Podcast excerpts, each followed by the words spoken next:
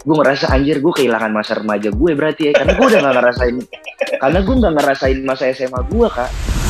Uh, Anthony Ginting tuh yang dapat medali perunggu yang juara tiga kemarin itu tuh benar-benar lawan main gue dan dari dulu tuh gue lawan dia tuh emang gak pernah menang. Jadi kayak eh, emang iya pantas dia juara gue kalah mulu dulu sama dia.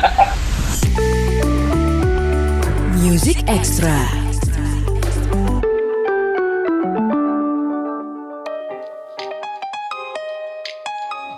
Halo good friends, Music Extra barengan gue Reno Aditya. Setiap orang tuh punya tujuan dalam hidupnya nggak sih? Punya mimpi uh, yang pengen dia capai. Ada orang yang dari kecil bercita-cita jadi dokter dan ketika dewasa dia bisa mewujudkan. Gue adalah salah satu orang yang ketika kecil bercita-cita jadi dokter. Walaupun pada saat dewasa sama-sama per belakangnya, tapi gue berakhir menjadi broadcaster.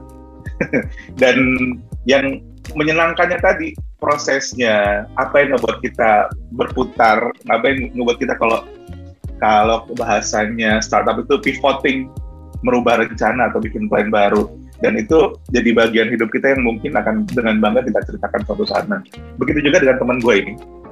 Dia cukup lama bela, uh, apa ya bukan berada ya berada di dunia olahraga.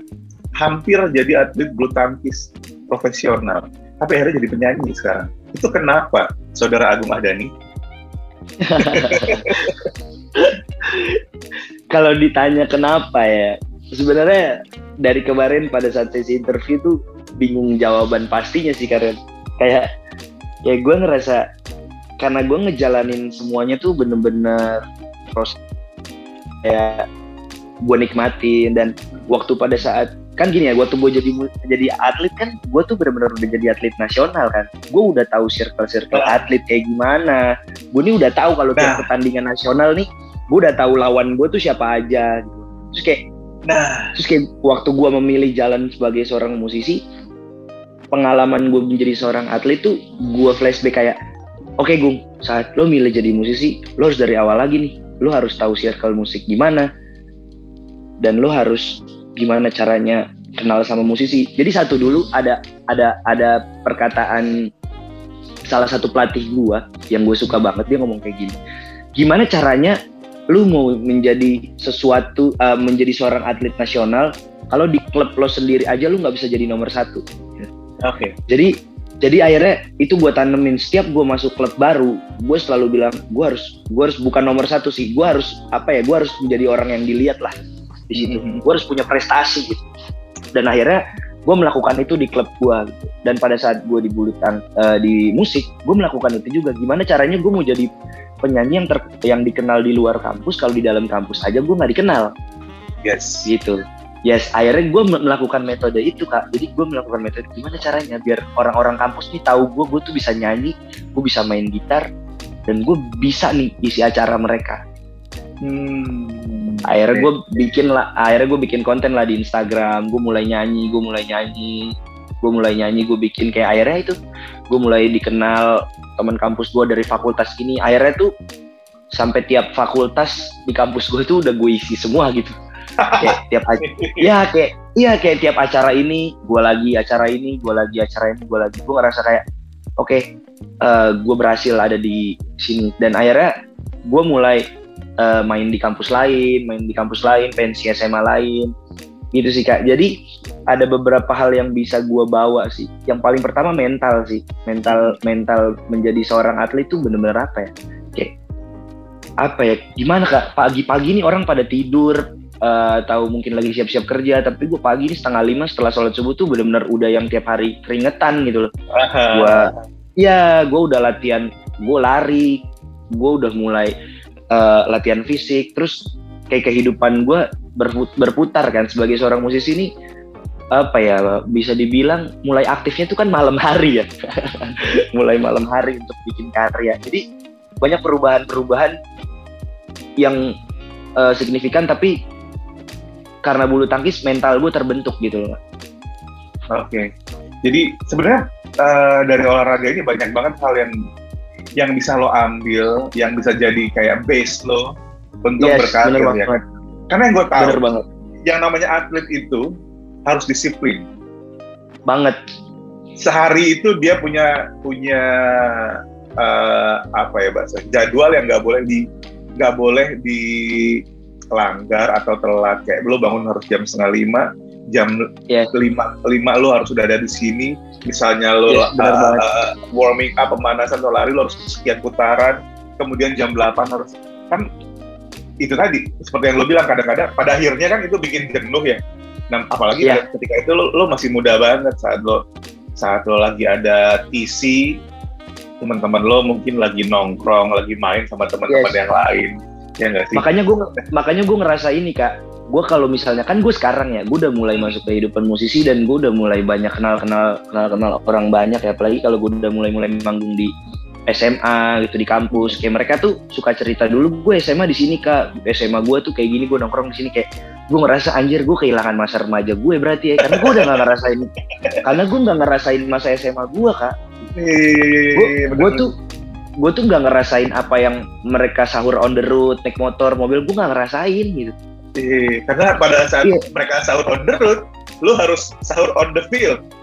makanya gue gue nggak gue nggak ngerasain itu kak jadi kayak sekarang nih gue kan apa ya kalau dibilang nih gue mulai merasa menjadi seseorang menjadi diri gue dan gue mulai banyak mengenal orang apalagi kan gue sekarang udah mulai main lagi di outletnya Holy Wings kan karena gue ada di Holy Wings Record jadi gue dapat kesempatan dan dapat jadwal untuk main-main di outletnya Holy Wings gitu. Terus kayak gue udah mulai banyak ketemu ketemu orang yang datang tuh begini begini begini jadi kayak gue ngerasa kalau mereka cerita ya anjir ber- berarti masa SMA gue masa remaja gue nggak ada ya hilang gitu jadi kayak wah gila sih banyak pengalaman yang banyak pengalaman yang bener-bener gue nggak nyangka karena gue ada di sini sekarang sih kak Iya, iya, iya. Tapi nggak apa gue masih ada waktu lima tahun lu buat nakal-nakal dikit lah. Sampai umur 30 ya.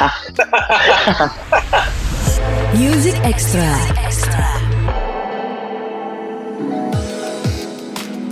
Jujur, jawab jujur. Jadi kan kemarin ya Olimpiade, ya Olimpiade di Jepang nih.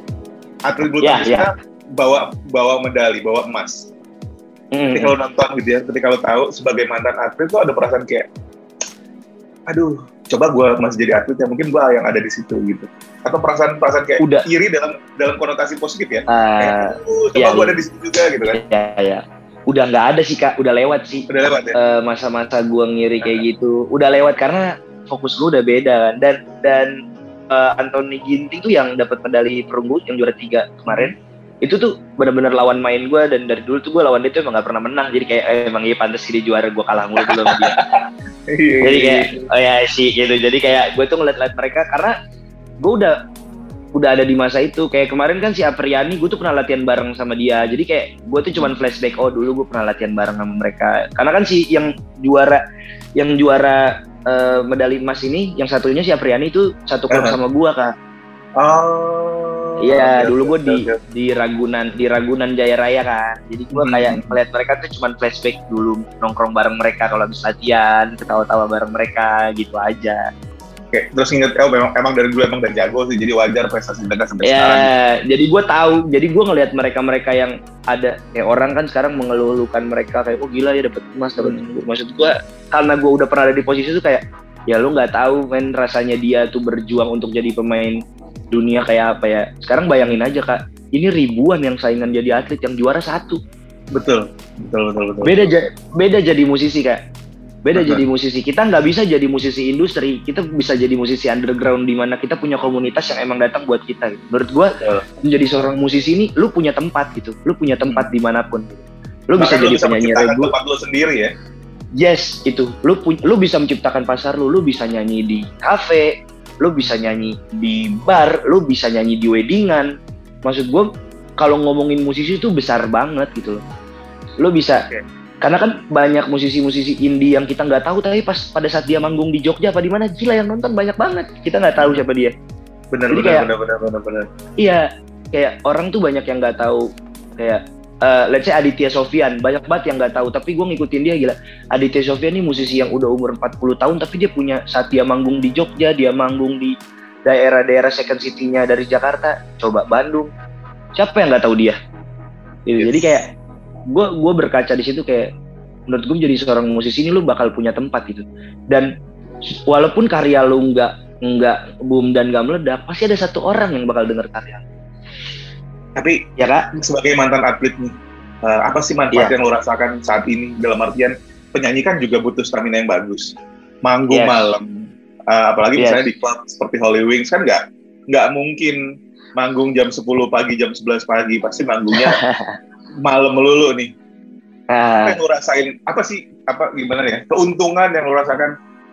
Untung gue dulu sempat jadi atlet olahraga yang teratur dan lain sebagainya. Jadi saat ini apa yang lo rasain? Manfaat apa Fisik sih, Kak. Ah. fisik sih fisik kayak lu nyanyi nyanyi berdiri sejam tuh biasa aja gitu nggak yang capek lelah yang ngaruh banget sih fisik Nafas juga lebih panjang gitu ya. yes bener itu itu itu yang paling dasar banget yang bisa kita aplikasi ini napas terus berdiri stamina sih stamina lebih apa ya lebih prepare lah Oke. Eh tapi olahraga, lo sekarang masih olahraga dong? Walaupun olahraga ringan gitu-gitu untuk menjaga stamina. masih cuman udah cu- udah jarang Cu- yes cuman udah jarang banget Oke. Tapi itu tadi gue kan kita. menikmati kehidupan gue sebagai musisi Oke, ya nggak apa-apa, nggak masih masih muda. Karena itu tadi sebelum 30 harus mulai serius kayak oh, kok sekarang kayak masih mau main-main, masih mau mau menggantikan kehidupan SMA lo yang kan gitu ya. Tapi akan ada waktunya di mana lo akan ya bener terus ke jalan ini. Nah, terakhir buat eh, untuk kayak gini, sebagai orang yang ada di dunia yang berbeda, dua dunia yang berbeda, atlet dan musisi itu adalah dua kehidupan yang berbeda. Yang satu disiplin, sehat, segala macam deh, punya ritme hidup yang sangat teratur, sementara jadi entertainer, jadi musisi, kalau tahu kehidupannya seperti apa. Kadang-kadang harus manggung pagi, flight pagi, ya kadang-kadang tidur pagi, bangun siang karena manggung malam dan lain sebagainya. Tapi dari dua dunia yang berbeda itu, ada nggak sih satu hal yang lo bisa menyimpulkan kalau ternyata walaupun kehidupannya berbeda, tapi ada satu hal penting yang yang sama pada akhirnya. walaupun kehidupannya berbeda sangat berbeda sekali sangat berbeda drastis. Satu kesimpulan yang bisa gue dapat kan eh, dasarnya gini dulu kak. Kehidupan yang gue pilih ini dua-duanya gambling loh kak. Jadi atlet tuh gambling jadi musisi gambling. Dua-duanya nih apa ya nggak ada jawaban pasti gitu untuk menuju apa namanya sukses gitu. Jadi yang bisa gua satukan ya itu perjuangannya prosesnya benar-benar sama-sama berjuang untuk mencapai sesuatu Oke. Apa pun sebenarnya good friends apa pun yang kita jalani saat ini semua itu butuh perjuangan, ya kan? Yes, Um, benar.